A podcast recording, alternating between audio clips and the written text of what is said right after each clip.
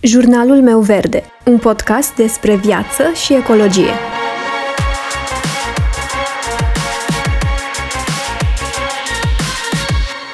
Bună, eu sunt Alexandra și tu asculți Jurnalul meu verde, un podcast despre viață și ecologie. Nu știu cum fac, însă mereu mă întorc la plastic atunci când mă documentez pe tema ecologie și sustenabilitate. Deși am mai spus și cu alte ocazii că plasticul nu este cea mai mare problemă cu care ne confruntăm în lume în momentul de față, totuși, atunci când vorbim despre problemele de mediu, plasticul rămâne în continuare un subiect foarte discutat. Și poate nu l-aș aborda nici eu atât de des dacă nu ar apărea din ce în ce mai multe produse, fiind prezentate ca alternative eco ale plasticului. Fie că este vorba despre bioplastic, fie că este vorba despre plastic biodegradabil, toate acestea sunt aduse în atenția noastră ca fiind alternative prietenoase cu mediul ale plasticului. Sau cel puțin așa se spune. Însă sunt aceste alternative într-adevăr un răspuns pentru problemele de mediu cu care ne confruntăm?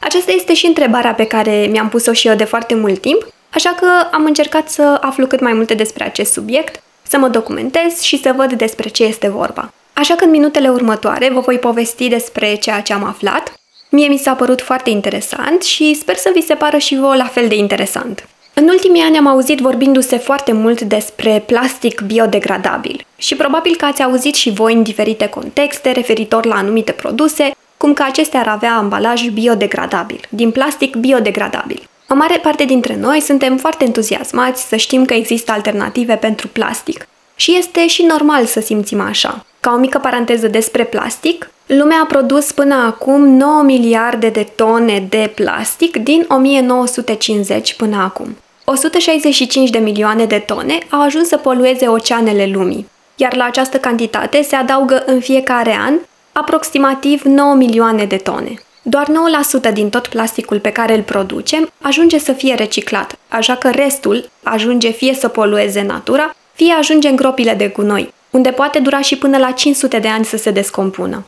Așa că ce poate fi mai atrăgător decât să știm că există alternative pentru plasticul convențional? Însă, ce este de fapt bioplasticul? La o primă vedere, bioplasticul pare o alternativă foarte atrăgătoare cu care putem înlocui plasticul convențional, pentru că arată, se simte și se comportă exact ca plasticul convențional. Bioplasticul își obține forma și consistența din surse regenerabile. Practic, în loc de petrol, pentru a obține bioplasticul sunt folosite amidonul de porumb, trestia de zahăr, resturi alimentare, paie, rumeguș și așa mai departe. Mai mult decât atât, unii oameni de știință estimează că în timp ce plasticul convențional poate rămâne în gropile de gunoi și rămâne pe planetă timp de sute de ani, unele bioplastice se pot descompune în luni sau chiar săptămâni în anumite condiții. Însă cuvintele care ar trebui să ne îngrijoreze sunt unele și anumite unele bioplastice și anumite condiții. Și asta pentru că bioplasticul este de fapt un termen umbrelă care acoperă mai multe categorii de plastic.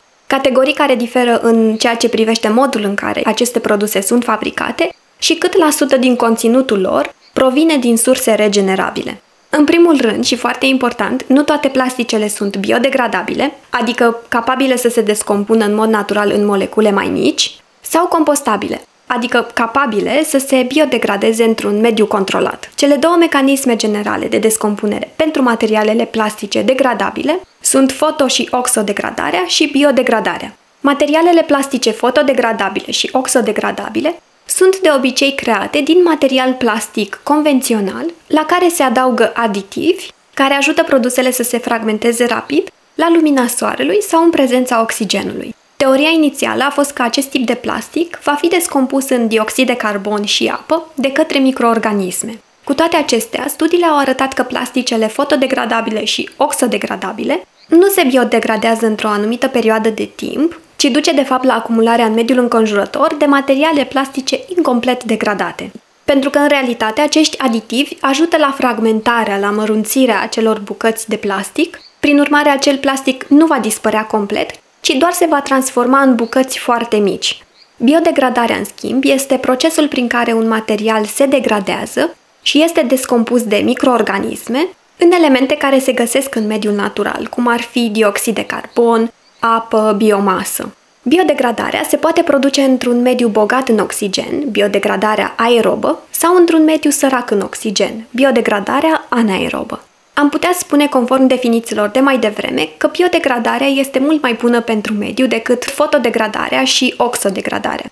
Însă termenul de biodegradabil este total lipsit de sens dacă îl folosim ca atare, dacă îl folosim doar pe el și atât. Acesta trebuie întotdeauna să fie pus în contextul în care se presupune că ar avea loc biodegradarea. De exemplu, în sol, în compostare comercială sau compostare acasă, prin digestia anaerobă, în râuri și oceane, sau pur și simplu un mediu deschis, adică aruncat pe stradă. Și asta pentru că fiecare mediu are propria temperatură, propriul nivel de radiații, de umiditate și de colonii bacteriene și fungice, care determină de fapt probabilitatea și viteza degradării anumitor materiale.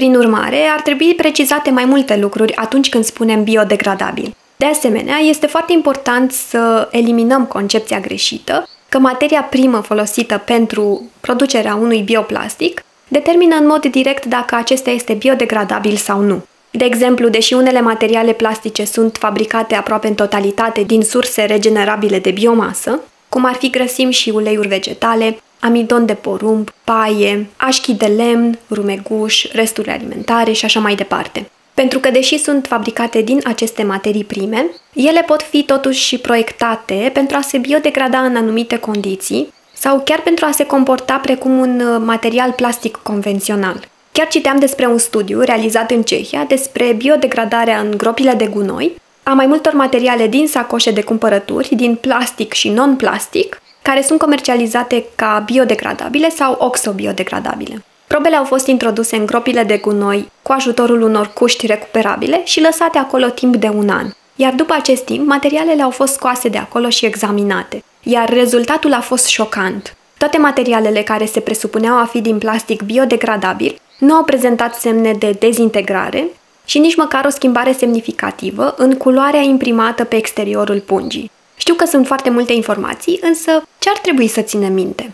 În primul rând că cel mai bun material biodegradabil se descompune rapid, nu lasă nimic în urma lui și economisește spațiu de depozitare. Însă, din păcate, nu tot ceea ce este promovat ca biodegradabil îndeplinește aceste condiții. Mai mult decât atât, nu există încă suficiente studii care să certifice comportamentul bioplasticului în diferite medii. Din ce informații am găsit eu, materialele plastice biodegradabile și compostabile nu sunt certificate pentru degradarea în mediile marine reci. Așa că în loc ca acestea să se degradeze cu adevărat, este posibil ca ele doar să se transforme în microplastic și să fie mâncat de animalele din mediile marine. Prin urmare, bioplasticele pot fi la fel de dăunătoare precum plasticele convenționale, deși materia primă este pe bază de plante. Atâta timp cât au aceleași caracteristici precum plasticul convențional și sunt create având aceleași proprietăți, pot fi la fel de dăunătoare. Într-adevăr, prefixul bio poate face ca un produs să pară mai ecologic, dar etichetele care sună bine nu vor împiedica ca aceste materiale să nu ajungă acolo unde nu ar trebui să ajungă.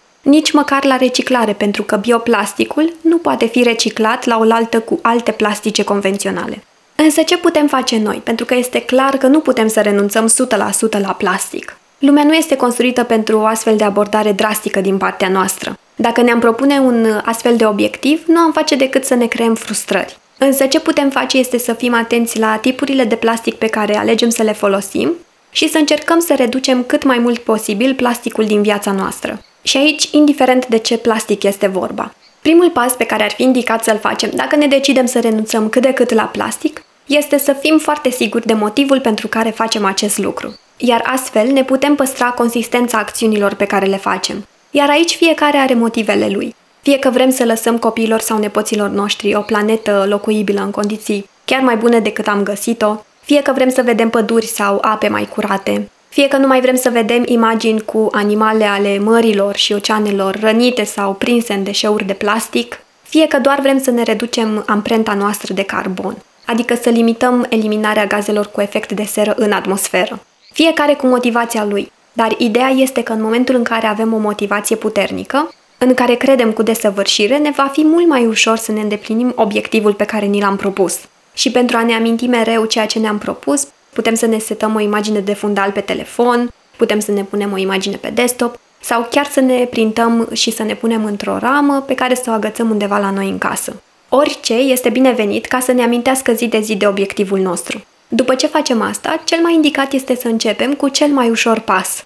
Acest lucru va solicita puțin efort din partea noastră și ne va oferi încredere. Iar schimbarea pe care o încercăm se va transforma mult mai rapid într-un obicei. Dacă alegem din prima ceva ce este foarte greu pentru noi, ceva ce pare foarte dificil, acesta va îngreuna procesul, iar toată această poveste se poate transforma într-o povară și vom fi predispuși chiar să renunțăm. Așa că cel mai bine este să începem cu pași foarte mici și destul de ușor de făcut. De exemplu, să mergem cu sacoșa proprie la cumpărături, să ne schimbăm periuța de dinți într-una de bambus, să cumpărăm fructe și legume în săculeți reutilizabili și așa mai departe. Și cel mai important este să facem o schimbare pe rând și să nu ne oprim. La fel, toată treaba asta poate deveni o sursă de frustrări dacă încercăm să le facem pe toate în același timp. Vom fi predispuși să abandonăm orice inițiativă dacă ne dorim să se întâmple schimbările peste noapte. Nici o schimbare nu se poate întâmpla peste noapte, indiferent despre ceea ce vorbim. Cel mai bine este să luăm câte o schimbare pe rând și să ne bucurăm de întregul proces. Și poate cel mai important este să continuăm. Să nu credem că dacă mergem la cumpărături cu sacoșa proprie sau dacă avem o periuță de dinți din bambus și un produs eco în casă, să considerăm că este suficient și că am făcut tot ce ne stă în putință. Să continuăm să mergem pe drumul pe care l-am început, pentru că doar așa putem să schimbăm ceva. Pentru că întotdeauna se poate un pic mai mult. Îți mulțumesc dacă m-ai ascultat până aici și sper să mă asculți și următoarea dată.